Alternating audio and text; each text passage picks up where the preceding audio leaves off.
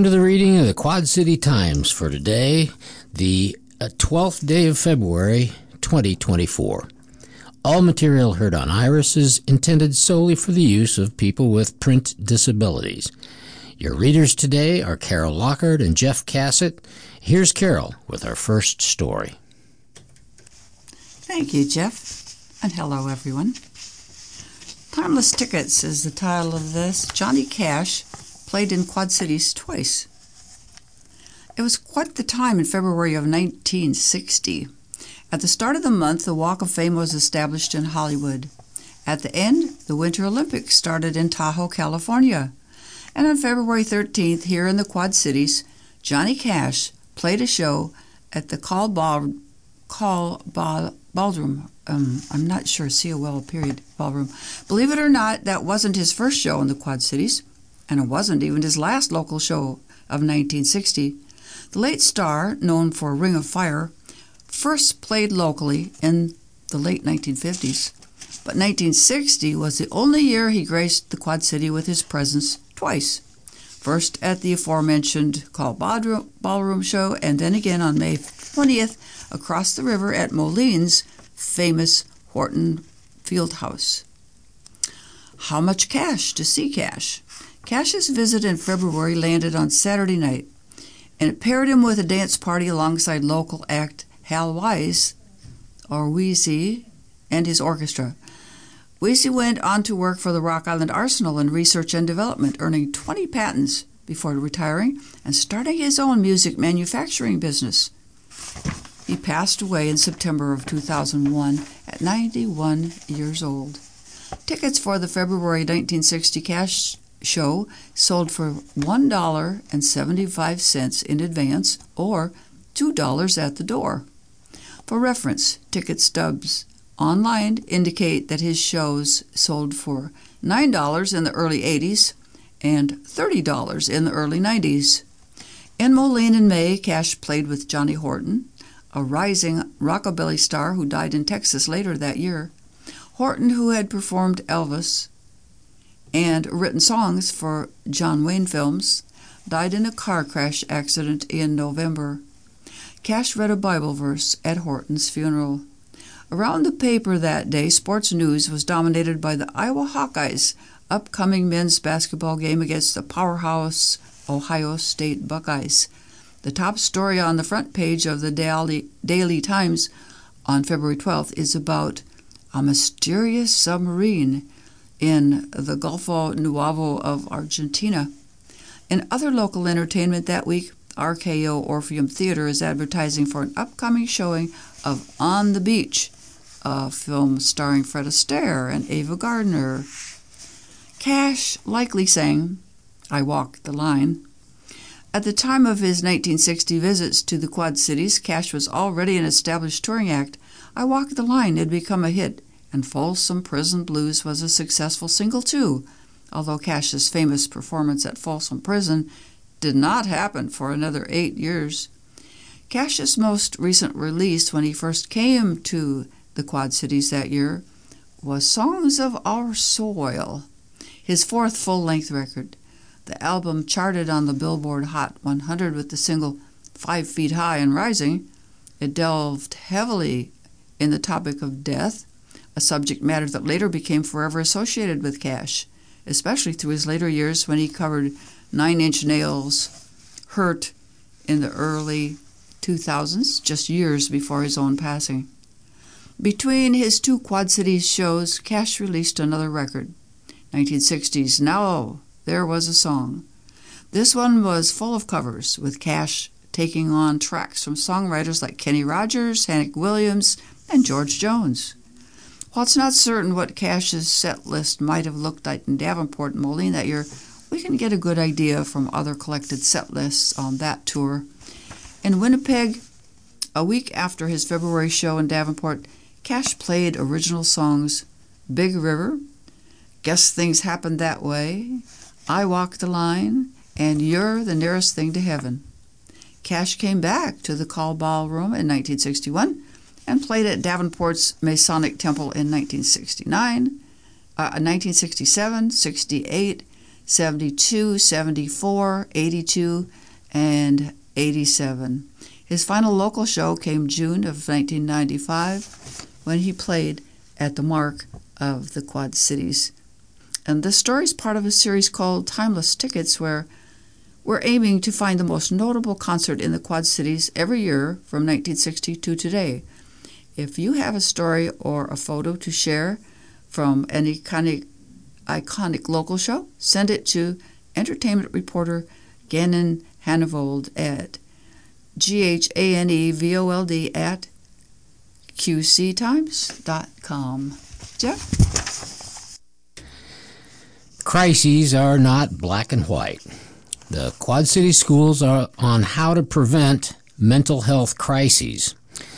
This editor's note this is the second in a three part series about how Quad City schools address safety.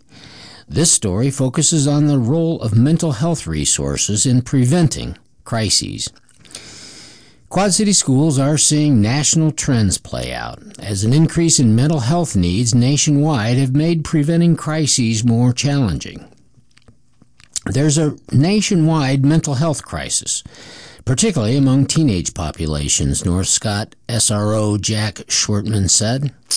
According to the National Center of Education Statistics, 87% of U.S. public schools reported the pandemic negatively impacted students' socio emotional development in the 2021 22 school year, citing upticks in student misconduct and classroom disruptions. We can put up more sensors, more protections here, and nothing ever happens, Schwertman said. But we can try to prevent a situation from happening by giving students the help they need prior to.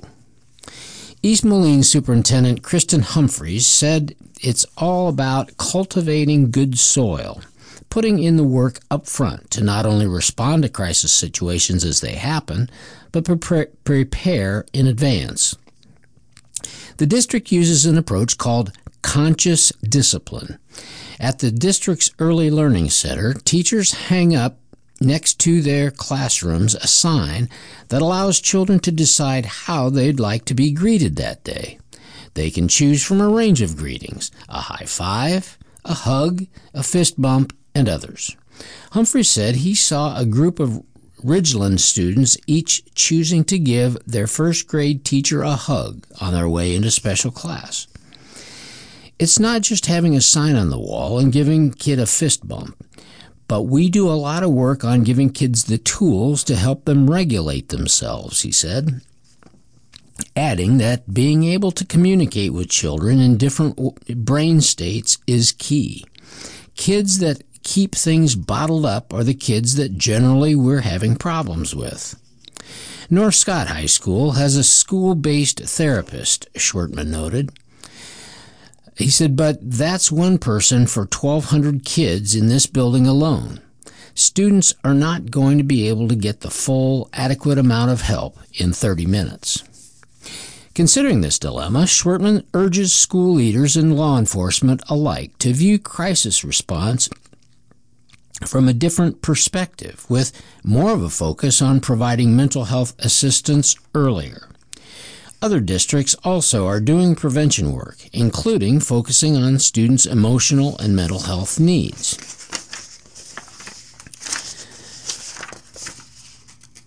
Pardon me while I continue.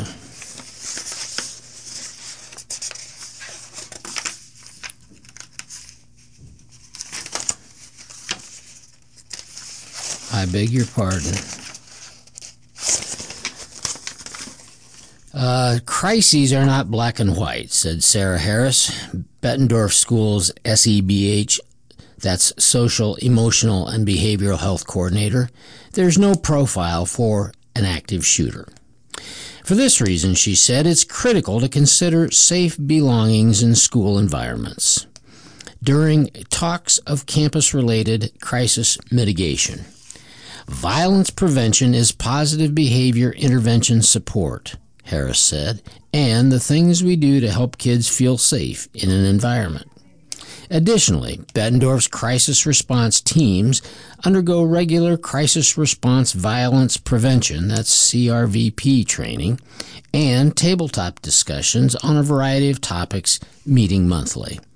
Each session aims to teach CRVP through a trauma informed lens, Harris said. This is about talking CRVP through preparing for it, and then getting on a cycle of prevention, she said. We're not responding constantly at a macro level, but we are working all the time. DCSD Communications Director Sarah Ott said Davenport schools have a place have placed a huge emphasis on social emotional learning, that's SEL, integrating it into all grade level curriculum. Having trauma informed practices and behaviors supports uh, has been big. Integrating supports for our students has been at the forefront of everything the district has been doing over the past few years. In her kindergartner's classroom at McKinley Elementary in Davenport, Susan Roll notices this SEL integration, particularly in terms of behavioral regulation and de escalation. While she doesn't have a magic answer on how schools and communities should properly address and prevent school based violence, to her, tighter gun control laws are a start. If you don't have access to a gun, then nobody's going to get shot, simply. Rawls said, I'm not t- talking about taking away Second Amendment rights. I'm talking about weapons of mass destruction, kids with access to guns, and so forth.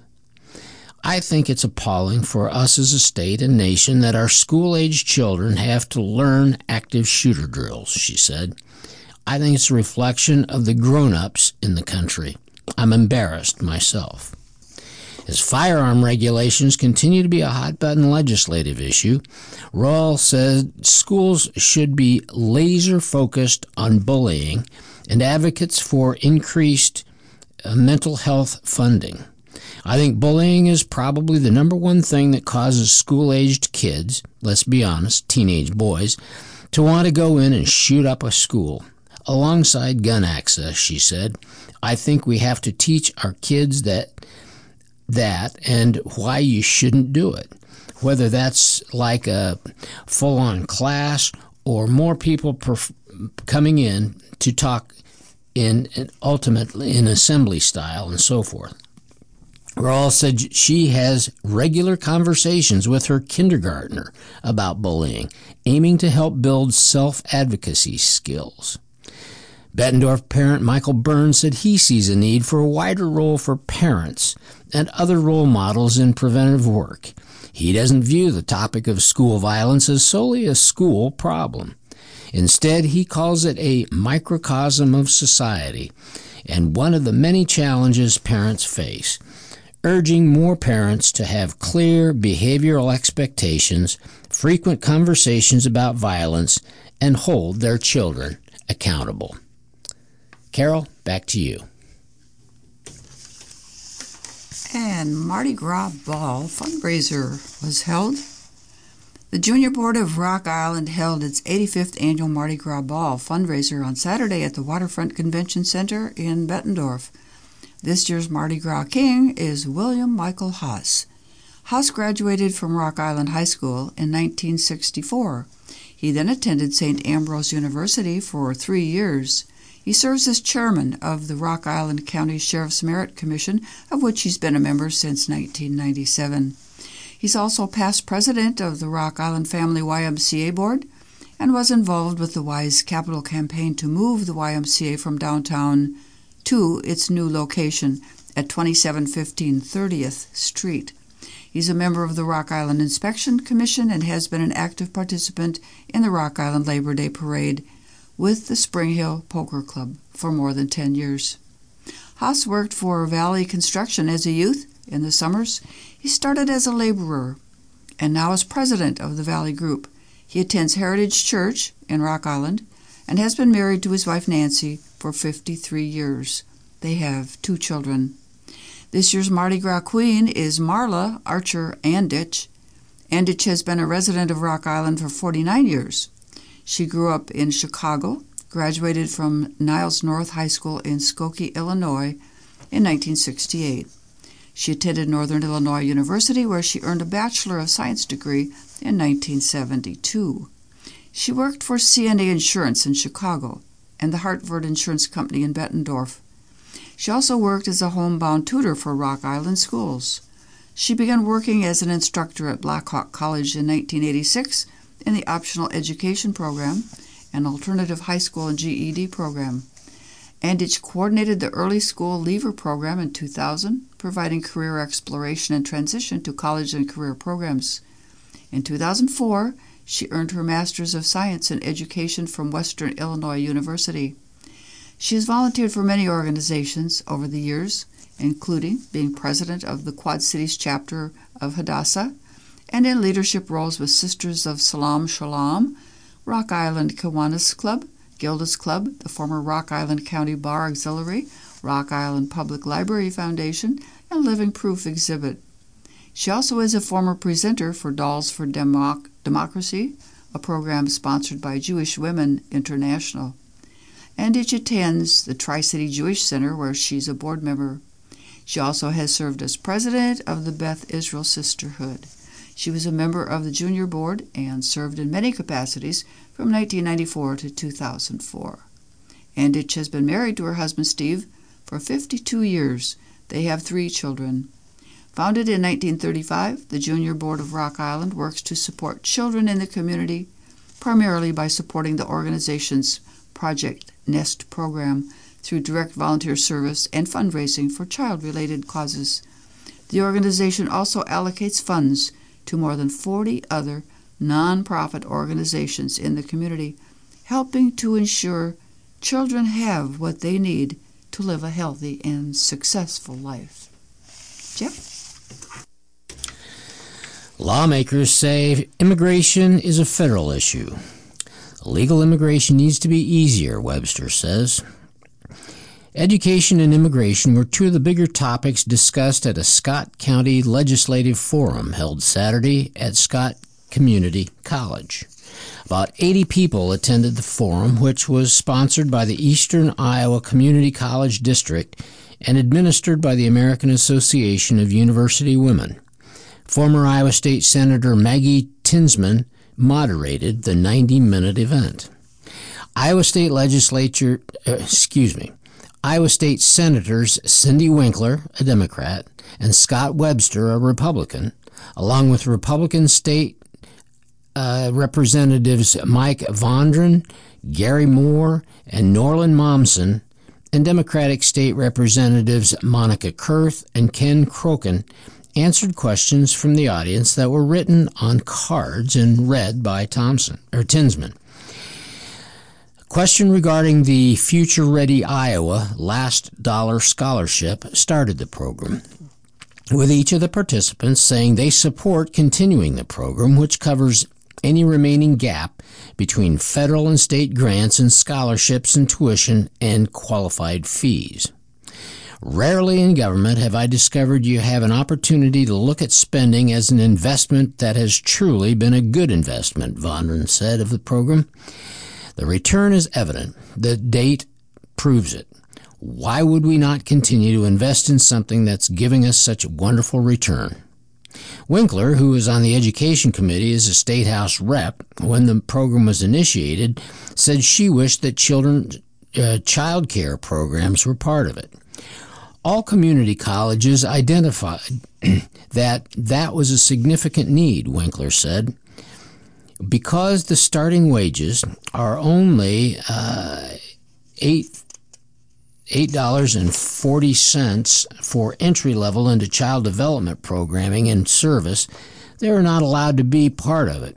Every public meeting I go to, they talk about the need for child care in regard to economic development as well. She added that the programs do need to shift as some of the needs of the marketplace have been met. Croken said, I would be more enthusiastic if we could find a way to expand the program. We often confuse education with training, and education is good too. Not every field of study leads to a high yield employee, and that's okay. we want to be in an educated country, and so I certainly would support child care, and also I would expand it. And the question turned to Governor Kim Reynolds' attempt to alter how the nine area education agencies in Iowa receive funding and offer services. Each of the panelists said they could not support the bill in its original form. Iowa House leaders have said they do not plan to advance the governor's bill. Each of the panelists identified what they considered problems with the bill. Uh, Mohr said, I was opposed to the governor's bill. Since then, I've worked to alter it, delay it, de- defeat it. I had a lot of problems with it. One was we didn't sit around the table with, a, with the stakeholders, the AEAs, the parents of the kids. I was opposed to putting all of the AEAs under the control of the Department of Education of Iowa, which is a department I don't particularly trust, he said. Kurth said that currently she's definitely a no on the bill. Kurth said the original bill was 170 pages. Adding the amended version is 130 pages. It's taking an axe to a program that has been extremely helpful with our, within our state. Other states have emulated us and tried to be like us, so I don't see the reason to completely change it. It puts a lot of power and control in the statewide Department of Education rather than at the local level. Mommsen and Webster both said they uh, the system worked when it came to the AEA bill. You reached out to us and we put a hold on it and worked on it, Mommsen said. Webster said that some sort of agreement may come in the Senate within the next couple of weeks. Croken said it was eye opening to see the wide array of services that AEAs provide, including many that people don't always recognize.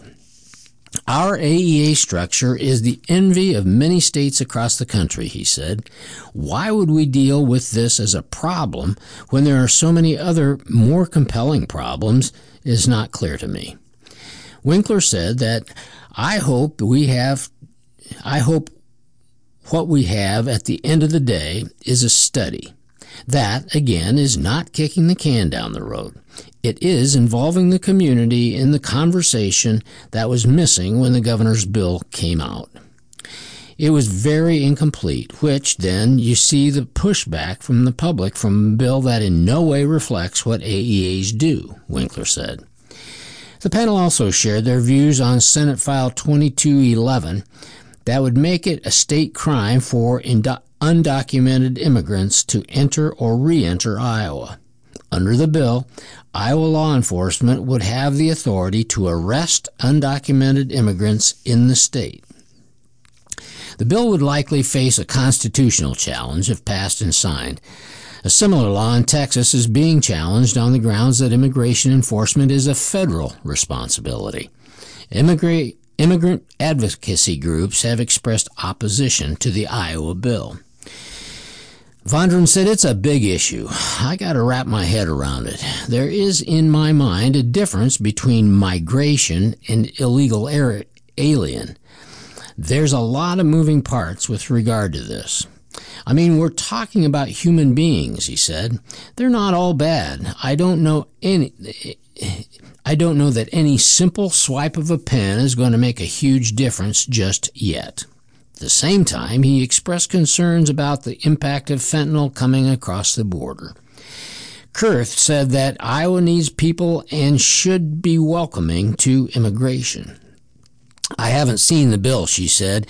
I'll look at it carefully, and, and but I think that Iowa has need has a need for more people, and I think we need to be sensitive to that.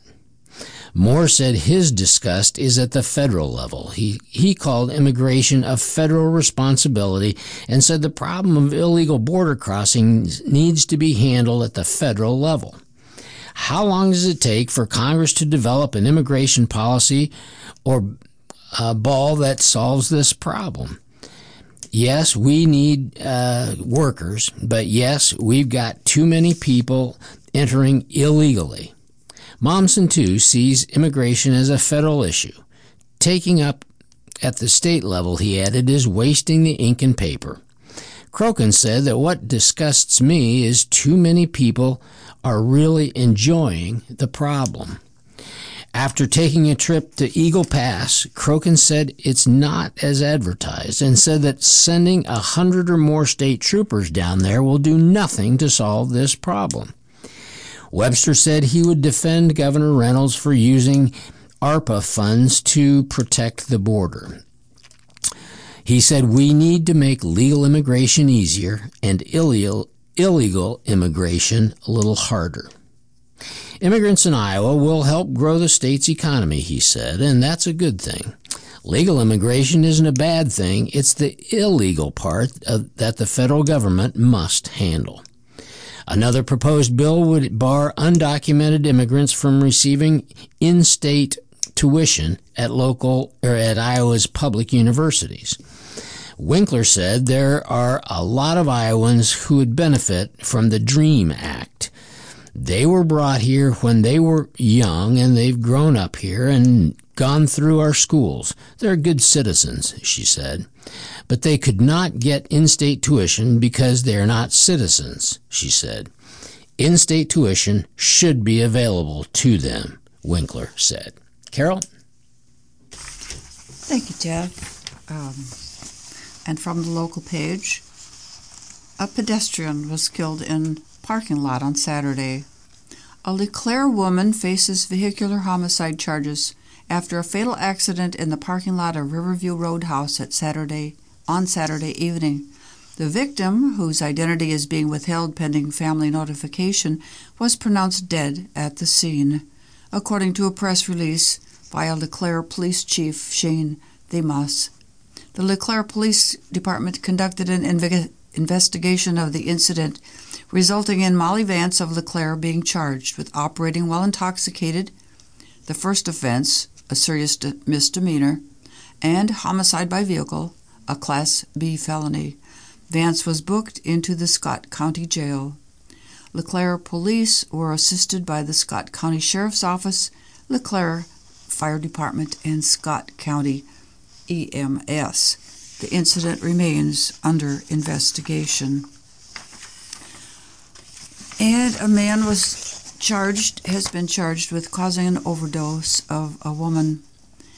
A Savanna, Illinois man currently serving time in an Iowa prison for trafficking in fentanyl is facing charges in Carroll County, Illinois, after authorities said they linked fentanyl he was selling to the overdose death of a Thomson woman in 2022. According to a news release issued Friday by the Illinois State Police Division of Criminal Investigations, Cedric Thomas, 21, is charged with one count each of drug induced homicide and unlawful delivery of a controlled substance. Under Illinois law, drug induced homicide is a Class X felony with a special sentencing range of 15 to 30 years in prison. Unlawful delivery of a controlled substance is a Class II felony that carries a prison sentence of three to seven years. According to the Illinois State Police news release, on March 2, 2022, the Thomson Police Department requested the Illinois State Police lead a death investigation involving the d- alleged drug overdose of 28 year old Amy Lachelle of Thomson. As a result of that investigation on February 7th, the Carroll County State's Attorney's Office approved the charges against Thomas. Thomas is currently incarcerated at Anamosa State Penitentiary. On May 20th, 2023, Thomas was arrested by Clinton authorities after he sold fentanyl on four occasions to confidential sources working with the Black Hawk Area Task Force in April and May of that year. The Clinton County arrest warrant was served to Thomas at the Carroll County, Illinois jail, where he was being held on charges of manufacture and delivery of 1 to 15 grams of fentanyl and possession of a controlled substance. On August 24, 2022, Thomas pleaded guilty in Carroll County Circuit Court to one count of manufacture and delivery of 1 to 15 grams of fentanyl. Carroll County Circuit Court Judge Jerry Kane sentenced Thomas to serve eight years in the Illinois Department of corrections. Kane ordered the sentence to run concurrent or at the same time to any prison sentence Thomas was to receive in Iowa. Jeff? There are no full obituaries published in today's Quad Cities Times, but one pending announcement. Victor Brian Clark, age 88, of Andalusia, passed away on Friday, February 9th, at uh, Harmony of Davenport. Arrangements are pending at Wheelan-Pressly Funeral Home and Crematory in Milan. Turning now to the opinion section. Here's Carol. And of course, we have two opinions on this page. Um, the first one is written by Benjamin Case, who is a postdoctoral research scholar at the Center for Work and Democracy at Arizona State University. Two state solution may be closer than ever. And uh, the main headline was The Path to Peace and uh, this is his opinion. Um, as the war in Gaza Strip enters its fourth month, it might seem like possibilities for long term peaceful solutions are impossible. Even before the October 7, 2023 attack on southern Israel by Hamas led forces from Gaza, many analysts were already declaring the idea of a two state solution dead. The creation of a Palestinian state alongside a separate Israel faces real barriers. For example, the Israeli government rejects the creation of a Palestinian state, and Hamas refuses to recognize Israel. After October 7th, some analysts think the barriers are even more insurmountable. As a scholar of political violence and conflict, I think the unprecedented scale of violence in Israel and Gaza is creating equally unprecedented urgency to find a solution, not just to the current violence, but to the Israeli Palestinian conflict. The fall of apartheid in South Africa in early 1990s has similarities. Growing international pressure and an intensifying war focusing attention on an unstable system and pushing people to find possibilities for peace that previously seemed impossible. In 1948, the white nationalist Afrikaner National Party was elected to run South Africa. The National Party formalized racial segregation policies in a system known as apartheid, an Afrikaans word that means apartness or separateness. Apartheid rank, ranked people by racial group, with white people at the top, black people at the bottom. The collapse of apartheid policies in the early 1990s is often attributed to a combination of South Africans' resistance and the economic pressure brought by international anti apartheid boycotts of South Africa. Another major factor was South Africa's border war in uh, Namibia and Angola. The war in southwest Africa, which is now Namibia and Angola, became a proxy for the ongoing Cold War, and Western countries' fear of communism spreading. The U.S. supported South Africa's army and pro Western militias, while the Soviet Union and Cuba supported pro independence fighters. By the 1980s, the conflict was escalating into wider war, threatening to pull the United States and the Soviet Union into direct conflict. South African Prime Minister P.W. Botha resigned in 1989 after losing the support of his own far right party for his failure in the war and inability to impose order.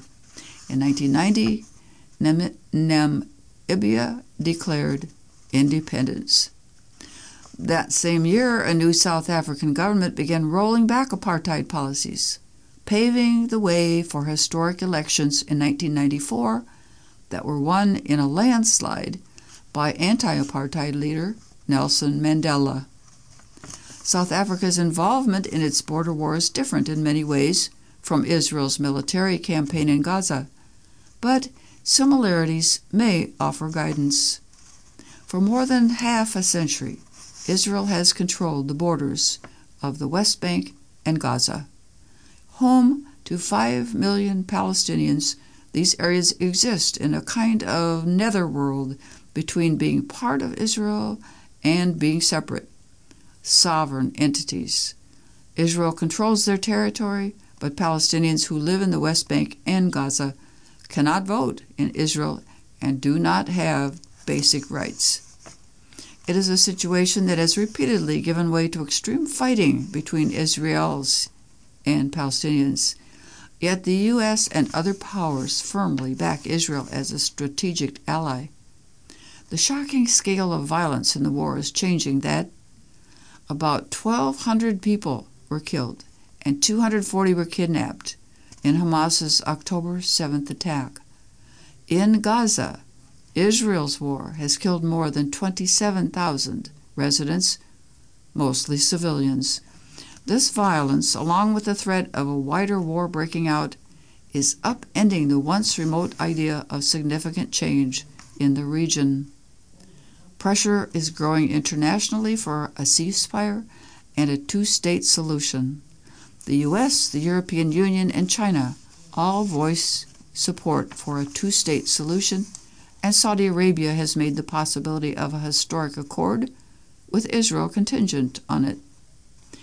Israeli Prime Minister Benjamin Netanyahu's approval ratings are tanking. And the Israeli government is increasingly divided over the war effort, with Netanyahu's losing support in his own far right party. The two state solution still faces large obstacles. But international consensus is growing that a two state solution is the only acceptable outcome. And here's Jeff with the second opinion of the day. Many Israelis, not just Netanyahu, are opposed.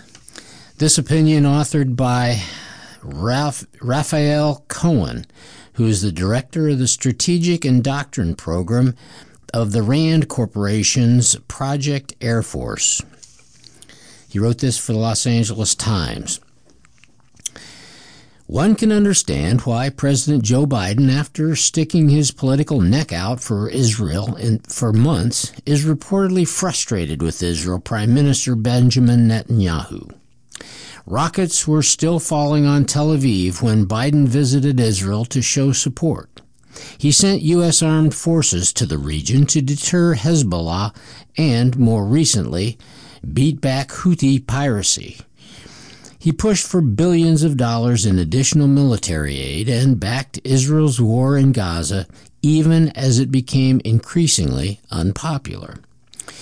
In exchange, Biden asked Netanyahu to commit to a Palestinian state once the Israel Hamas war ends and Netanyahu publicly said no. The United States is now reported to be engaged engaging with other leaders and parties in Israel about the future of Gaza and the Palestinians at large. The problem is that opposition to a Palestinian state stretches well beyond the Prime Minister's office. Netanyahu undeniably has his own reasons for rejecting Palestinian statehood. His government relies on the support of ultra right wing parties that advocate expelling Gazans from the Strip en masse. If he backed Palestinian statehood, the coalition would shatter and his government would collapse. And polls suggest that if new elections are held, Netanyahu will be out of a job. Then there are the broader practicalities of implementing a two state solution, demarcating everything from water rights to airspace, and carving out the geography, quote, from the river to the sea, end quote, without bisecting Israel in the process. The most daunting political problems would be relocating the 700,000 Israeli settlers in the West Bank and the eternal challenge of dealing with Jerusalem. But something deeper is behind Netanyahu's opposition a fundamentally different conception of the root cause of the October 7th massacre, massacre and the war. In the American narrative, the context of October 7 is the failure of the 1990s era Israeli Palestinian peace process. In this telling, Israel's mowing the grass approach, killing militants without simultaneously providing Palestinians with real political or economic opportunities, was bound to fail. So, peace begins with providing those opportunities and a path to a two state solution. In Israel's version of events, the error was Israel's 2005 withdrawal from Gaza, which gave Hamas a sanctuary to plan, train for, and ultimately launch a relatively unimpeded attack on Israel.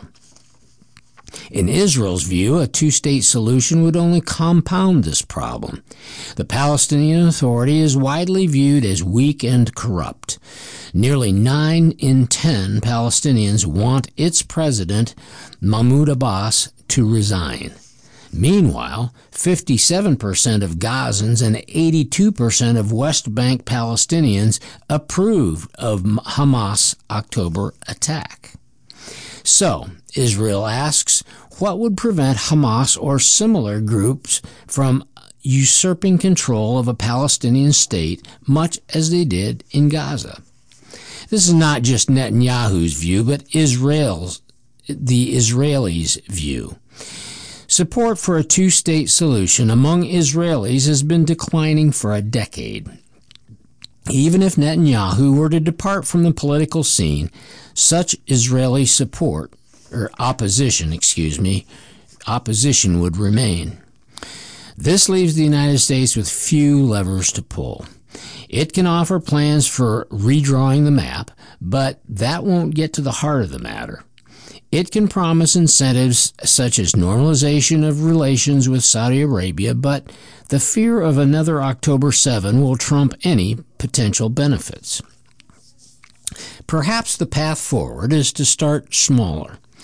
As Israeli Pre- President Isaac Herzog noted, the average Israeli wants to know can we be promised real safety in the future? After the trauma of October 7, it'll take time to build such confidence, but th- his framing hints at where to start. Israel's military leaders have agree, have argued that its security requires planning for the war's end and rebuilding Gaza. Netanyahu has resisted any such discussion. But American pressure might change his calculus. Done right, reconstruction could foster the mutual trust necessary for a more lasting political settlement. Such incrementalism is bound to frustrate everyone. But like any number of previous presidents, Biden is learning that while the dynamics of the Middle East may change, frustration is a constant. And on to the sports pages. Big comeback lifts Hawkeyes. Moline's Freeman has double double and four blocks in victory. Dateline Iowa City. Patrick McCaffrey and Payton Sandfort each scored 21 points that combined for 26 in the second half to help Iowa rally from a 20 point deficit and beat Minnesota 90 to 85 on Sunday. Tony Perkins added 12 of his 18 on the second half, and Owen Freeman, a freshman from Moline, had 17 points, 14 rebounds, and 4 blocks for Iowa, who is 14 and 10 and 6 and 10 in the Big Ten. Dawson Garcia scored 18 points on 7 of 8 shooting. Braeden Carrington also scored 18, and Mike Mitchell Jr. added 17 points, including five three pointers for Minnesota. Iowa made 9 of 11 shots from the free throw line down the stretch to seal it. Pharrel Payne made a layup that gave Minnesota the lead with 17 minutes 29 seconds left in the first half as Garcia scored six points on a 10 4 opening run. McCaffrey converted a three point play. Sandfort hit two free throws and then stole a pass and found McCaffrey for a fast breaking layup in a 7 2 spurt that cut Iowa's deficit to 26 to 24 about 10 minutes later. Mitchell then hit a three pointer to open a 12 to 1 spurt that made it 38 to 25 when Christie capped the spurt when he hit another three with 5 minutes 44 seconds to go before halftime. Iowa visits Maryland on Valentine's Day And Minnesota plays Friday at number two Purdue. Jeff?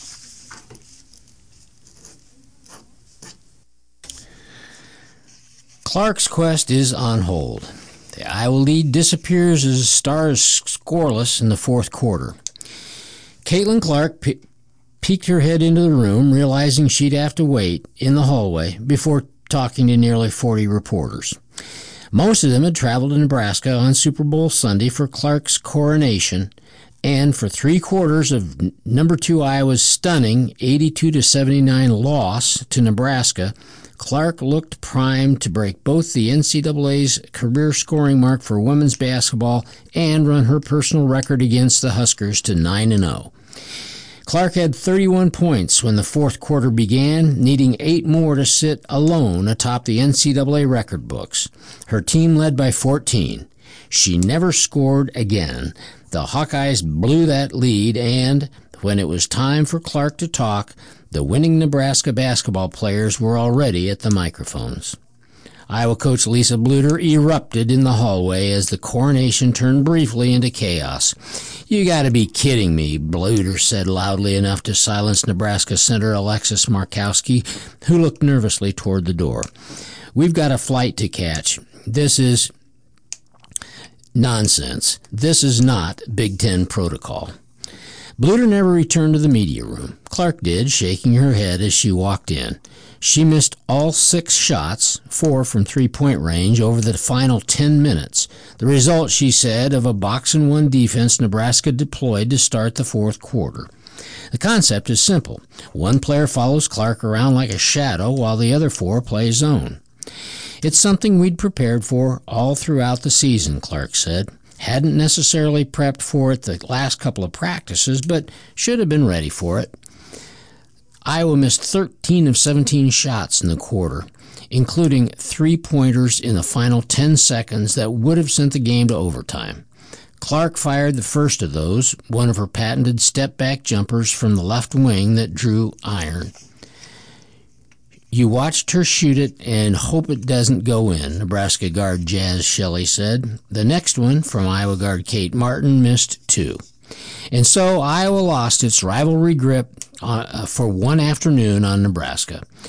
Hawkeye fans hoping to see Clark surpass Washington's Kelsey Plum for the career scoring record waited for hours outside Pinnacle Bank Arena with general admission tickets. They comprised roughly half of the 15,042 fans yelling, Let's go Hawks, and shrieking with each Clark make. Markowski called the atmosphere kind of scary. Usually it's Nebraska fans invading the home arenas of other schools. Not Sunday. Iowa ha- had it on a platter, too, after 30 minutes of game time, ahead 69 to 55, cruising the scoring record in sight. What happened? We got away from Iowa basketball in the fourth quarter, Martin said. We've been playing not to lose instead of playing to win. Carol, back to you. And college football, Iowa coach Wallace, happy where he is. Linebackers coach recently earned promotion and a pay raise. Like his top two tacklers last season, Seth Wallace chose to stay at the University of Iowa. The Hawkeyes linebackers coach has drawn interest from other programs, but the Grinnell High School grad has chosen to stay home. I think there's a lot that pulls you here. There's a lot that makes you want to stay here, Wallace said. Because of that, I'm fortunate to be here. Very happy to be here. Wallace, in his 10th season with the Hawkeyes, recently added the title of assistant head coach. It's the first time in Kirk Ferentz's 25 year tenure he's given someone that title. It also came with a pay raise, boosting Wallace's base salary from 755,000 to 1 million. I thought this was just achievements that he's had, Ferentz said. It's not intended to single anybody out or anything like that, but a recognition of quality work and the role that he's had the assistance he's given Phil Parker and the entire staff. He's done a fantastic job with the defensive part of our program. Jeff, back to you. And there was a football game yesterday. A super ending. Mahomes leads the rally as the Chiefs repeat with overtime win.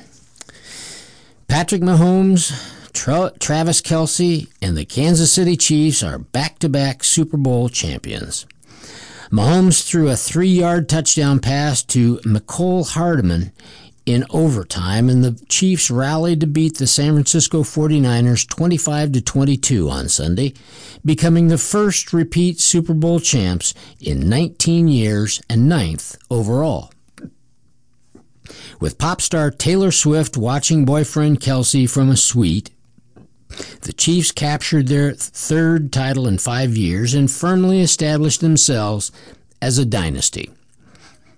The NFL's first Super Bowl in Las Vegas was a sloppy, mistake filled affair that was mostly boring until back, to, back and forth fourth quarter and overtime. It was the second of 58 Super Bowls to be tied after regulation, and the first played under new overtime rules that ensured both teams got the ball. The Chiefs, with a record of 15 and 6, trailed 22 to 19 after Jake Moody's uh, Jake Moody kicked a 27 yard field goal on the first possession of overtime. But Mahomes rallied the Chiefs, completing another impressive comeback in a rematch of Super Bowl of the Super Bowl of 4 years ago. Mahomes ran 8 yards on 4th and 1 to keep the Chiefs' chances alive and then scrambled 19 yards to set up the winning score, which came 14 minutes and 57 seconds into the extra period, just before what would have been the second overtime. With all the adversity we've been through this season, to come through that tonight, I'm proud of the guys, said Mahomes, who was named Most Valuable Player. This is awesome, legendary. After he connected with the wide open Hardman, the Chiefs ran onto the field as red and yellow confetti fell to the turf. The most excitement in the first half came when frustrated Kelce bumped Andy Reid on the sideline, knocking the Chiefs' 65 year old coach a few steps back after teammate Isaiah Pacheco fumbled inside the red zone during the second quarter. Uh, you guys saw that? Kelce said. I'm going to keep it between us unless I'm mic'd up, he tells the world. I was just telling him how much I loved him. The action picked up after a crucial blunder by San Francisco's special teams set up uh, Mahomes' 16 yard touchdown pass to Marquez Valdes-Scantling for a 13 10 lead. Brock Purdy and the 49ers, who are 14 and 6, answered, but they couldn't make enough plays, denying Mr. Irrelevant an opportunity to go from the last pick in the 2022 NFL Draft to Super Bowl champion. Mahomes and Reid are now halfway to Tom Brady and Bill Belichick, who won six championships in 20 years together with the New England Patriots and were the most recent team to go back to back following the 2003 and 04 seasons. The 28 year old Mahomes became the fourth starting quarterback to win three Super Bowls, joining Bradley, or Brady, Joe Montana, Terry Bradshaw, and Troy Aikman, the second youngest. Niners wide receiver Jauan Jennings threw a touchdown pass and caught one, joining the Eagles quarterback Nick Foles six years ago as the only players to do both in the Super Bowl. After Moody's 53-yard field goal gave the Niners a 19 to 16 lead with a minute 53 remaining, Mahomes and Kelce went to work. Mahomes connected with Kelce for a 22 yard gain to set up Harrison Butker's tying kick, a 29 yarder with three seconds left. A holding call on Kansas City's Trent McDuffie extended San Francisco's opening drive in overtime. Uh, and Purdy's, Purdy made key throws to drive the 49ers to the Chiefs' nine, but San Francisco settled for a field goal.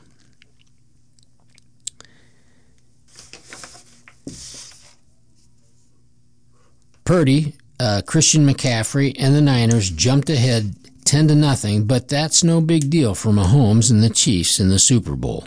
They've trailed by 10 points in all three of their victories, including last year's 38 35 win over Philadelphia. Mahomes wasn't at his best early and threw an interception, but with the game on the line, he was a magician once again.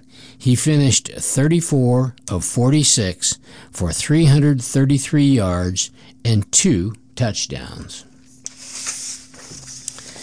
And that brings us to the end of the Quad Cities Times for today, the 12th of February, 2024.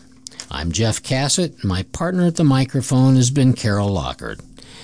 You can listen to IRIS programs on any computer or smart device at any time at iowaradioreading.org. Thank you for listening to IRIS, Iowa's first and only radio reading service.